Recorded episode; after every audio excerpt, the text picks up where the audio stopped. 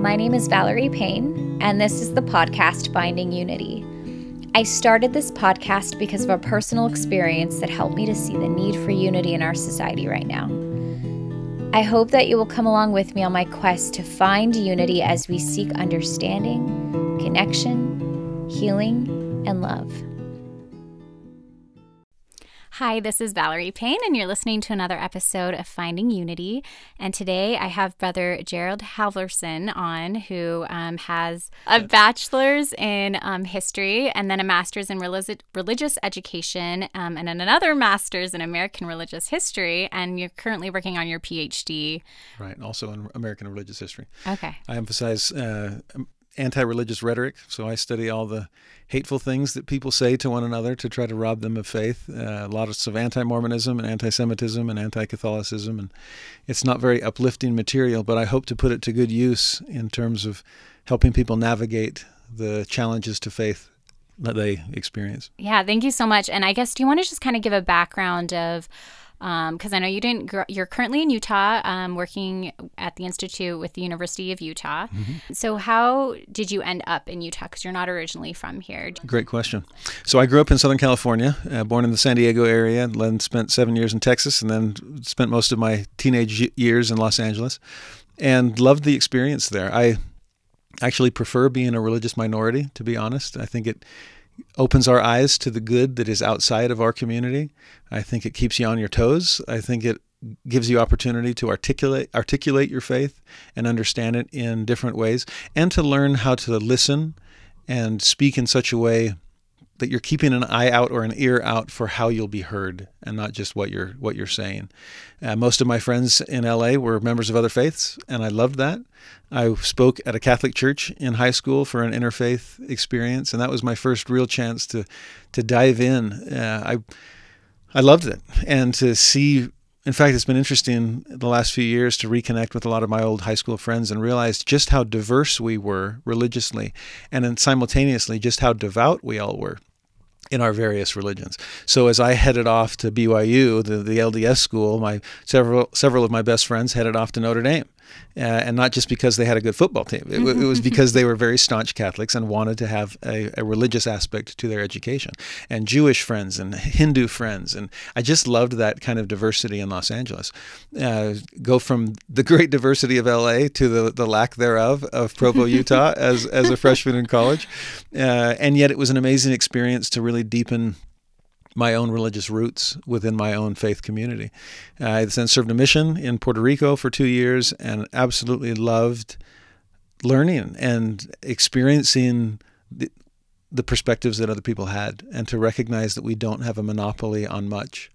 Uh, and that there's just goodness there.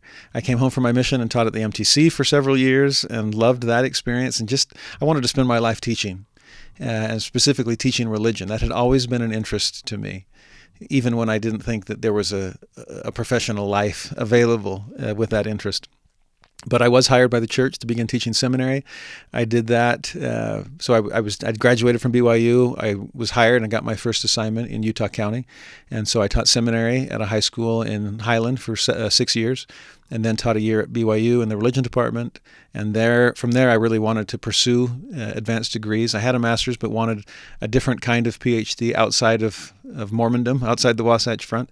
And so the church sent me to Nashville, Tennessee, and thankfully, the program at Vanderbilt was I had been looking at programs at Harvard and Yale and Stanford and UCLA and Georgetown, and, and this one was better than the ones that I had envisioned for myself. It was one of those times where I prayed later, Thank you, God, for not listening to me, and dove into the program at Vanderbilt and and absolutely loved the religious diversity that was there. It was fascinating to be a Latter day Saint in the middle of the Bible Belt there are so many st- st- there are so many cities in the South that vie for the title of buckle of the Bible Belt, but there's only one that also claims the title of the Protestant Vatican, and that's Nashville, the headquarters of the Southern Baptists and the United Methodists, and and to be in such a rich religious environment, and specifically to be at a divinity school where people loved religion, they knew their stuff, they wanted to talk about it, but were also open minded enough to understand other people's perspectives.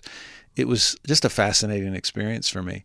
They had interfaith worship services every week that I would attend religiously to the point that the dean of the divinity school even pointed it out and said, We were really surprised that a Latter day Saint would be such a faithful attender of an interfaith. You guys are kind of isolationists, uh, not ecu- ecumenists, and I and I was saddened by that. I thought, why can't we be more involved with with people of other faiths to rejoice together, to learn from one another? I was there for eight years uh, in Nashville and loved my my time and experiences there. And then the church said, you know, we could use you back in Utah. Uh, specifically at the University of Utah, which kind of surprised me that that's where I was being sent. And yet, when I told my wife that we were going to head heading back to Utah and that I would be at the University of Utah, uh, she must have sensed a little bit of my trepidation, and, and she laughed and said, "Honey, you study intellectual anti-Mormonism. You get to go to the epicenter. You're living the dream." and it has been that way. It's felt like an away game rather than a home game, but it's felt like home in that respect. My most of my life has been an away game. And to be able to have great conversations, do a lot of interfaith work here at the University of Utah as evangelical student groups from around the country have come that I've hosted and introduced to our Latter day Saint students here. Uh, to have interfaith experiences with the campus community at the University of Utah that are not Latter day Saints, and even to be invited over to the, for example, several times to come over to the College of Social Work to try to explain some uh, Latter day Saint perspectives to people that are going to be working in a, a highly concentrated LDS community. And uh, invited typically once a semester to go speak in the communications department about interfaith dialogue. Uh, based on my experiences in that field. And so it's just been a, a rich opportunity to deepen my understanding of other people and and connect with people in meaningful ways. I, I'm grateful to be here. That's awesome. So um, I kind of wanted to just back up with Nashville because mm-hmm. I had the opportunity to do a training um, for therapy out there oh, in Johnson City. So it wasn't Nashville, yeah. but in Tennessee, yeah. and I did love the people there. It's yeah. it's a very different feeling from Los Angeles, yes. anyway. um, so I wanted to ask you because you mentioned um, that someone you spoke with there said, "Oh, members of your faith are is- like isolated or are more." Um, what do you think about? Why do people have that perception of us as members of the Church of Jesus Christ of Latter day Saints? And um, just to kind of help people listening who maybe are members or mm-hmm. maybe who aren't, help like us bridge that gap. Great question. I think in some ways they have that perception of us because we've given it to them. Uh, we've we've brought that upon ourselves, and originally for a good reason. There, there was a theological reason, there was a sociological reason. The theological side was the the spirit of gathering or the principle of gathering. In the Old Testament, we speak of the, the diaspora and the scattering of Israel, uh, that as the Assyrians come in or the Babylonians come in and scatter people. But the Old Testament is full of this talk of the gathering of Israel as well. And as the Latter day Saint Church was organized, that idea of gathering, it wasn't a matter of you go be a Latter day Saint wherever you happen to live, it was if you find value in this theology, if you if you feel that this is God's people, then come and and join the group, gather to a specific gathering place. And so originally that gathering place was New York, and then it became Ohio, and then it became Missouri, and then it became Illinois, and, and then it became Utah. And that wasn't all by choice. Uh, the, the the concept of gathering theologically was a choice. It was a doctrine that we that Latter Day Saints found grounded in Scripture. But moving from one gathering place to the next, there's the sociological perspective in that there was concern among the surrounding communities, particularly politically in early America, where so much was the tyranny of the majority. Well, to have Latter day Saints quickly becoming a majority in an area, that raised some political concerns for the people, the old time inhabitants. And also the sense of religious difference, was an issue, particularly in 19th century America. That you have it's a disestablished church was a new thing, and so even though there was no official religion in majority rules America, Protestantism was the official, unofficial religion of the United States, and so Latter Day Saints just were not welcome uh, for good reasons and not so good reasons. And so they get kicked out from one place to the next, to the next, to the next, and you end up, you get persecuted often enough, and you end up with a certain level of victim mentality, which is good in terms of trying to protect yourself, but bad in terms of becoming a good neighbor. I think it's interesting, even if you look at the architecture of the historic temples built in Utah, if you were to take the spires off, they all look like battlements. And so there is this sense of kind of fortress Mormondom. Uh, and you're not, we don't, we're not going to let you drive us out again, kind of a thing. Uh, this sense early on uh, in the Utah period of Latter day Saints versus everyone else. The fact that, that like Jews, we refer to non Mormons as Gentiles, that, that there's a specific word for every other that is not a Latter day Saint. That's problematic, I think, especially in today's pluralistic society. But I think it was justified at the time period for because of all that they had gone through. We no longer build temples that look like battlements. I think that's a good sign that our architecture is reflecting more of local environments mm-hmm. and and opening those doors in temple open houses and and I think we're becoming much better neighbors, uh, which is an important part of being better disciples. Yeah. So, how did you then find unity with these people when you were in Nashville, Tennessee, in the Bible Belt? How were you able to find unity with them? And then also just like unity within your own faith through getting all of that anti literature that you received? I, I, think in some ways it's easy or easier to find unity within your own faith when there is opposition around you. I sometimes, as I've worked with interfaith groups, I sometimes use Google Maps as the analogy that as you zoom in or zoom out on a Google map, borders either appear or disappear. And I think that's interesting that the closer you get to something, then all of a sudden a new border appears that you didn't see before. But if you'll back up, then that border disappears. You, you'll see a bigger picture. You no longer see county lines because you're looking at state lines. You no longer see count, state lines, you're now looking at the outlines of continents and so on. And zooming in on Latter day Saints, there is a sense of solidarity when you're a, not a sizable part of the community. You have each other. You really do have a, a sense of family. And so that came easily in Los Angeles. It came easily in Tennessee. It actually is harder to find in Utah because because you are the majority. And and you don't seem to huddle together for warmth uh, when when when you don't when you don't need to.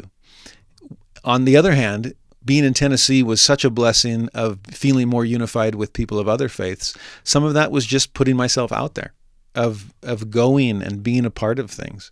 That was easy to do at a divinity school.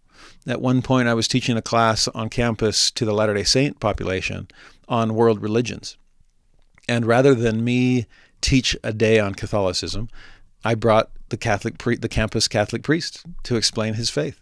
And rather than me explain Islam through a Latter day Saint lens. I had a friend in my classes. We worked together at the Divinity Library. He was a Turkish Muslim, and I said, Would you mind coming and explaining your faith? I would love for my students to hear it from an expert and from an adherent. Uh, Stendahl, the great uh, Harvard Divinity School dean, in his list of rules for interfaith discussion. One of them was hear it from believers, hear it from insiders rather than from outsiders. You'll get a truer perspective on things. And so I wanted to follow that.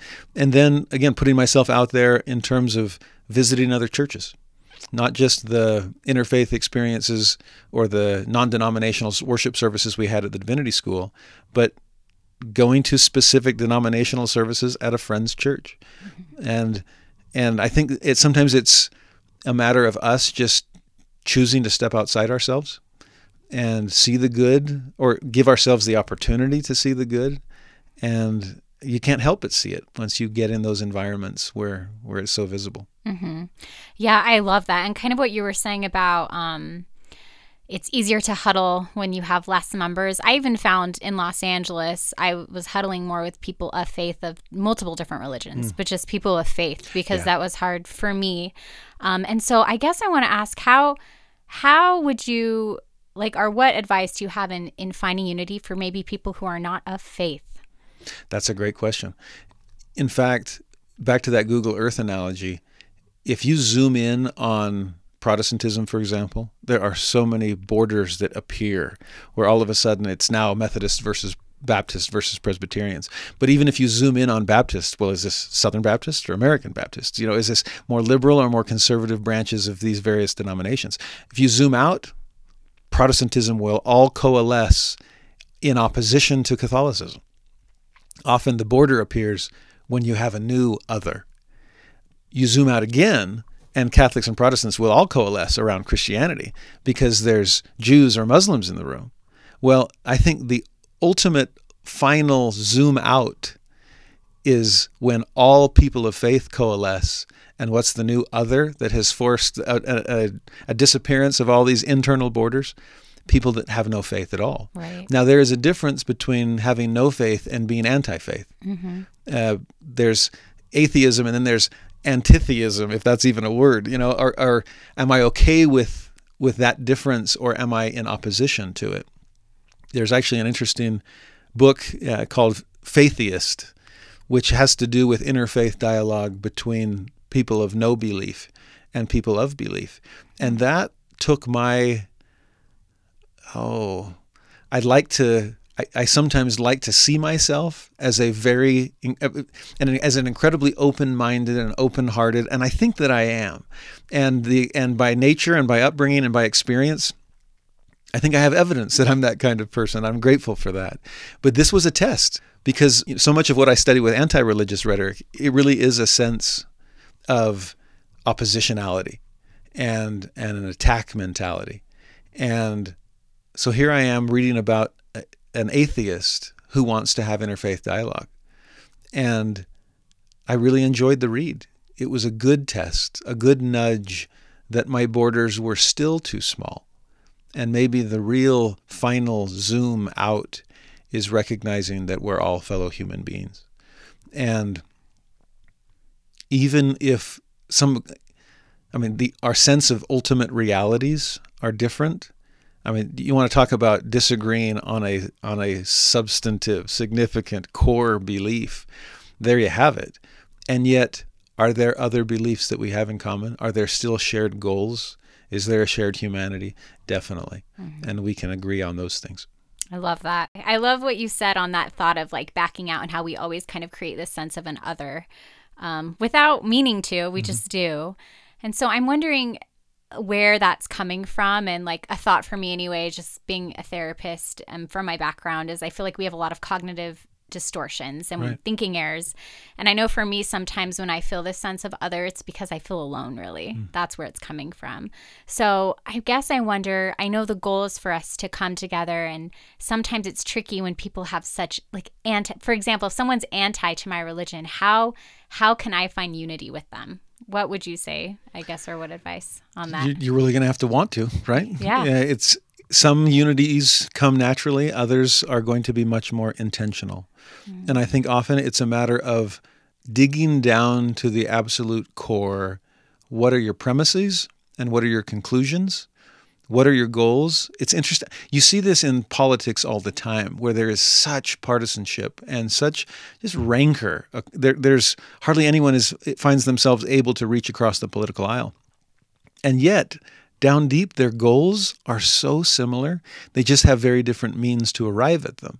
And I think if the two sides were able to talk about what are your goals, what are the aims, what are the ends here, we'd have so much more in common. Mm-hmm. Then it's a matter of how are you arriving at those ends? What means are you using? Now, I may be totally opposed to the other person's means and vice versa, but if I can recognize the nobility of their ends or the shared goals, uh, then we have something to build on that's in common.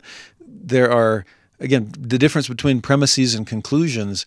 We tend to fight over conclusions all the time without doing the homework of drilling down to the premises out of which those conclusions arise. And I think if we get down to con- to premises, then we can agree to disagree and think, oh, your conclusions make total sense within your worldview. I hope that you'll return the favor and recognize that my conclusions also make sense within mine.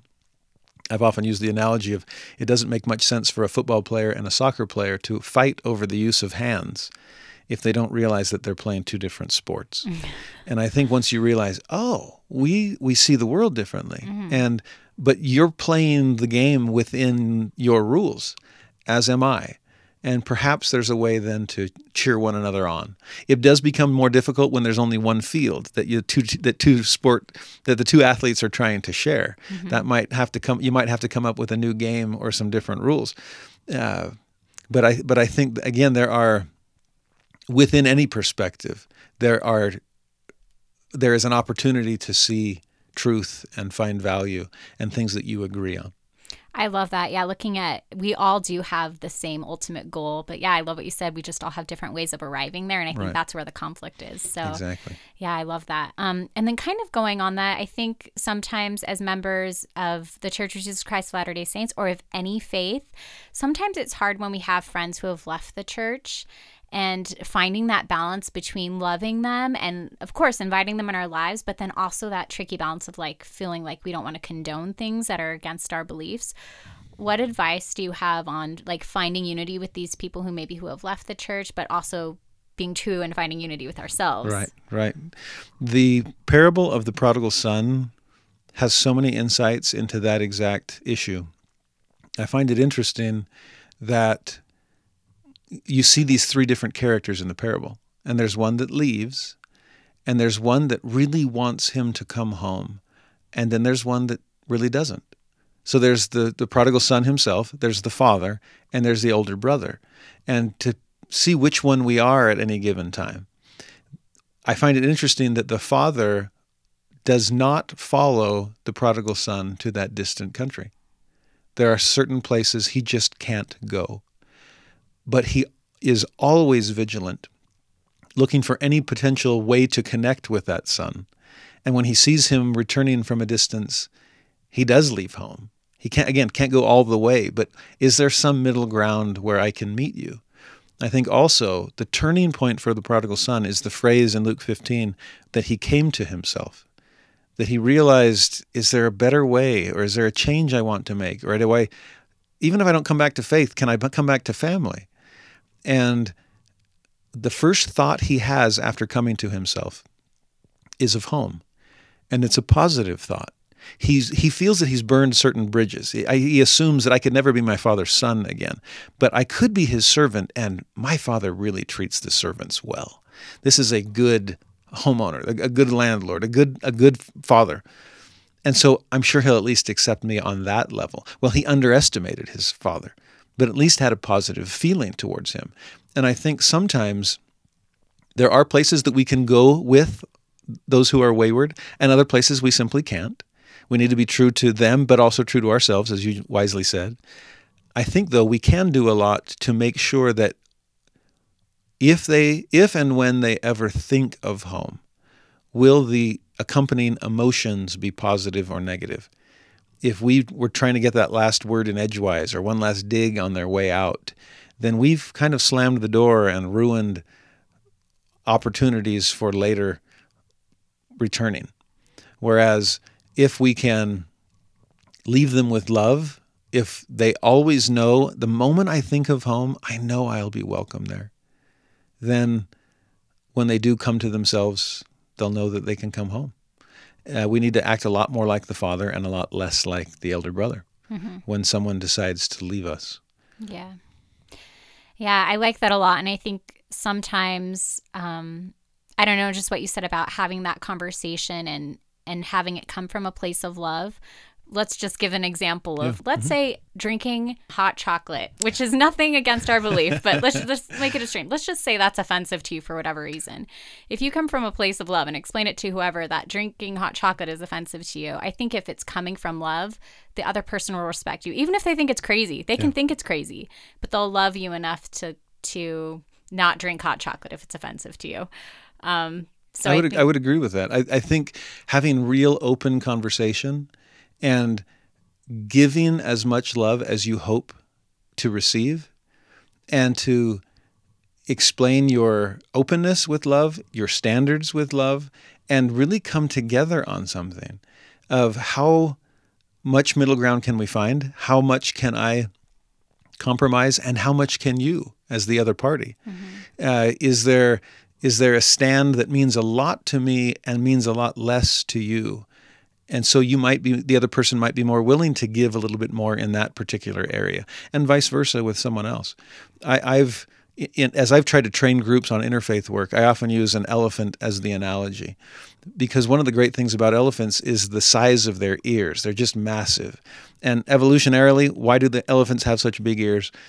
You want to talk about major surface area to allow heat to dissipate when you're on the African savanna or the Indian jungle. Flap your ears out, and you have massive amounts of surface area where all this heat can rise.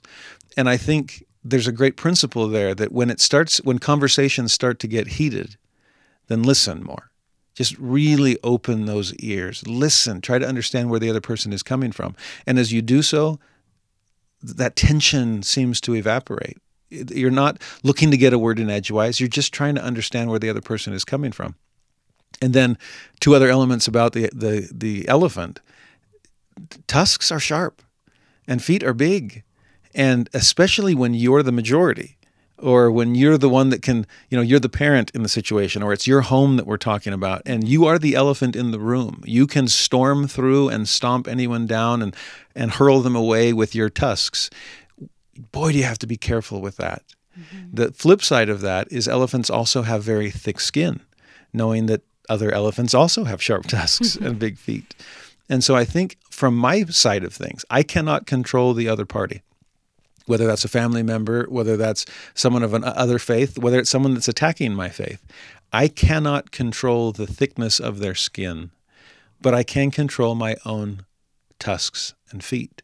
In other words, I can choose not to be offensive. And then they're not going to be put in a position where they have to get defensive. And then vice versa. I can't control how careful they might or might not be with their tusks and feet, but I can control largely the thickness of my own skin. And so if I choose not to be defensive, not to get offended, then they can be as mean as they want. And again, this might test my mettle on this, but I can simply choose to respond in kindness and love. And I think the more that we develop both of those attributes, I guess all of those attribute, attributes of the elephant, will be safe, and so will they, as they hopefully see the benefit of that example and want to follow it in their way. Yeah. Nope. I think that's great. I love the example of the elephant. Um, and kind of going along with that thought, um, I know you really like, you encourage students to ask tough questions. So maybe if there are things that are um, they're doctrinally struggling with, um, how has that been helpful for you in just having students ask you these questions and how have you been able to find unity with them through that? well, it's been helpful to me because now I know what people wonder. Uh, it, it's it's the first time you get asked a question. Sometimes it might blindside you, and you think, "Wow, I, that's never crossed my mind," or "I didn't understand that doubt," or "I I've never considered that." It gives you lots of good homework to do. So, in terms, I, I very seldom wonder, ah, what should I think about or what should I study? It's just based on the last conversation I had, and these are, and and then the more often you have those kind of blindsided experiences, then the less often you get blindsided by them because you've grappled with them before. You've read that or you've seen that, you've had those conversations. But I think more than anything, how to, especially how to find unity with them, is to see the person behind the question. Mm-hmm. There is, there are certain questions that always seem to come up, and like I said, you, once you've heard it once, you keep hearing it over and over. But what's unique is the person asking the question, and to find unity with them it, there's usually a story behind the question. There is, it's not just a cognitive lapse. It's not it's just I'm missing something. This isn't just ignorance that we're trying to combat. This is experiential. I think often I'll, someone will ask me a question, and before I dig into the the answer or even the discussion, if there isn't an answer, I'll sometimes ask, "That's a great question. Why do you have it, or where did it come from?" And just to because then there's a story. Mm-hmm. Very rare does someone have a question that is purely historical or purely doctrinal because most people aren't historians or theologians. I mean, if it is purely historical, my eyes light up. like, wow, you care about history as much as I do? This is awesome, right? Let's talk historian to historian. And same with theology. But most people are living their lives, and that's what matters most to them, and for good reason. And so when they bump up against some theological issue or some historical concern, it's usually a concern because it butts up against personal experience.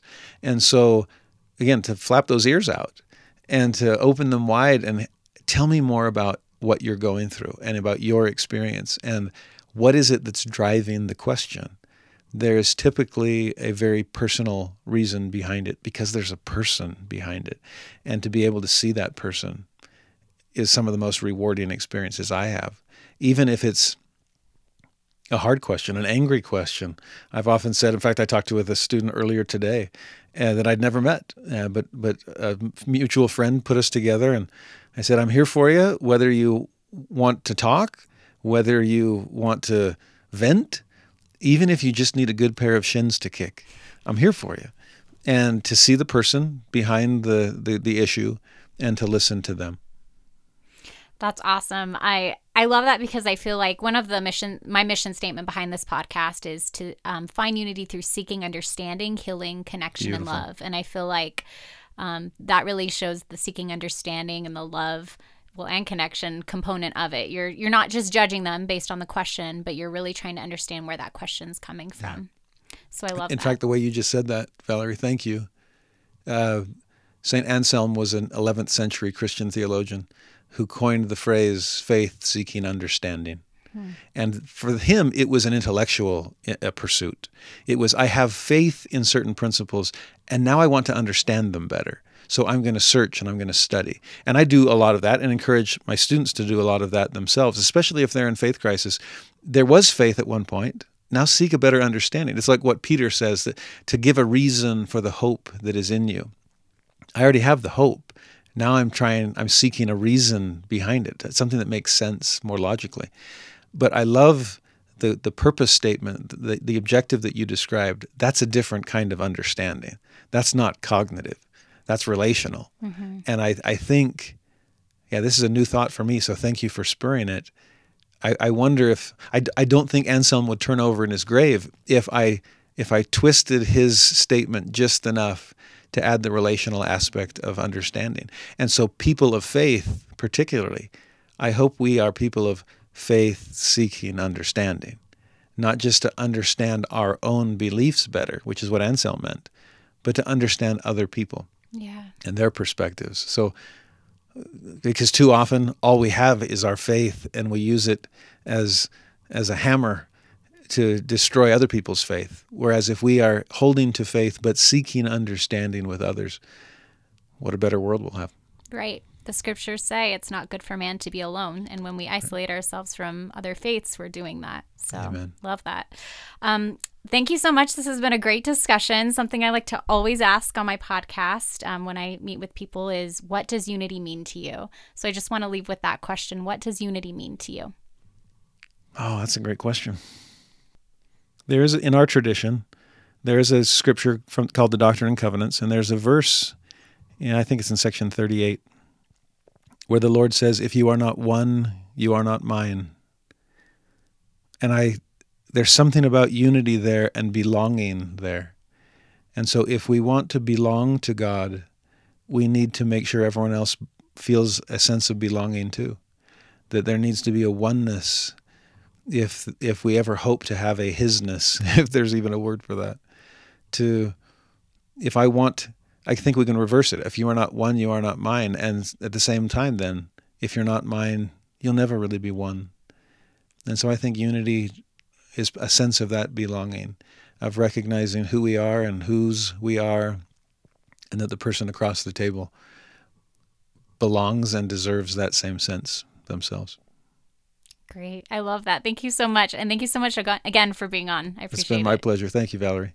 Remember that it's okay to disagree. Unity comes when we can agree to disagree while still maintaining a love for one another.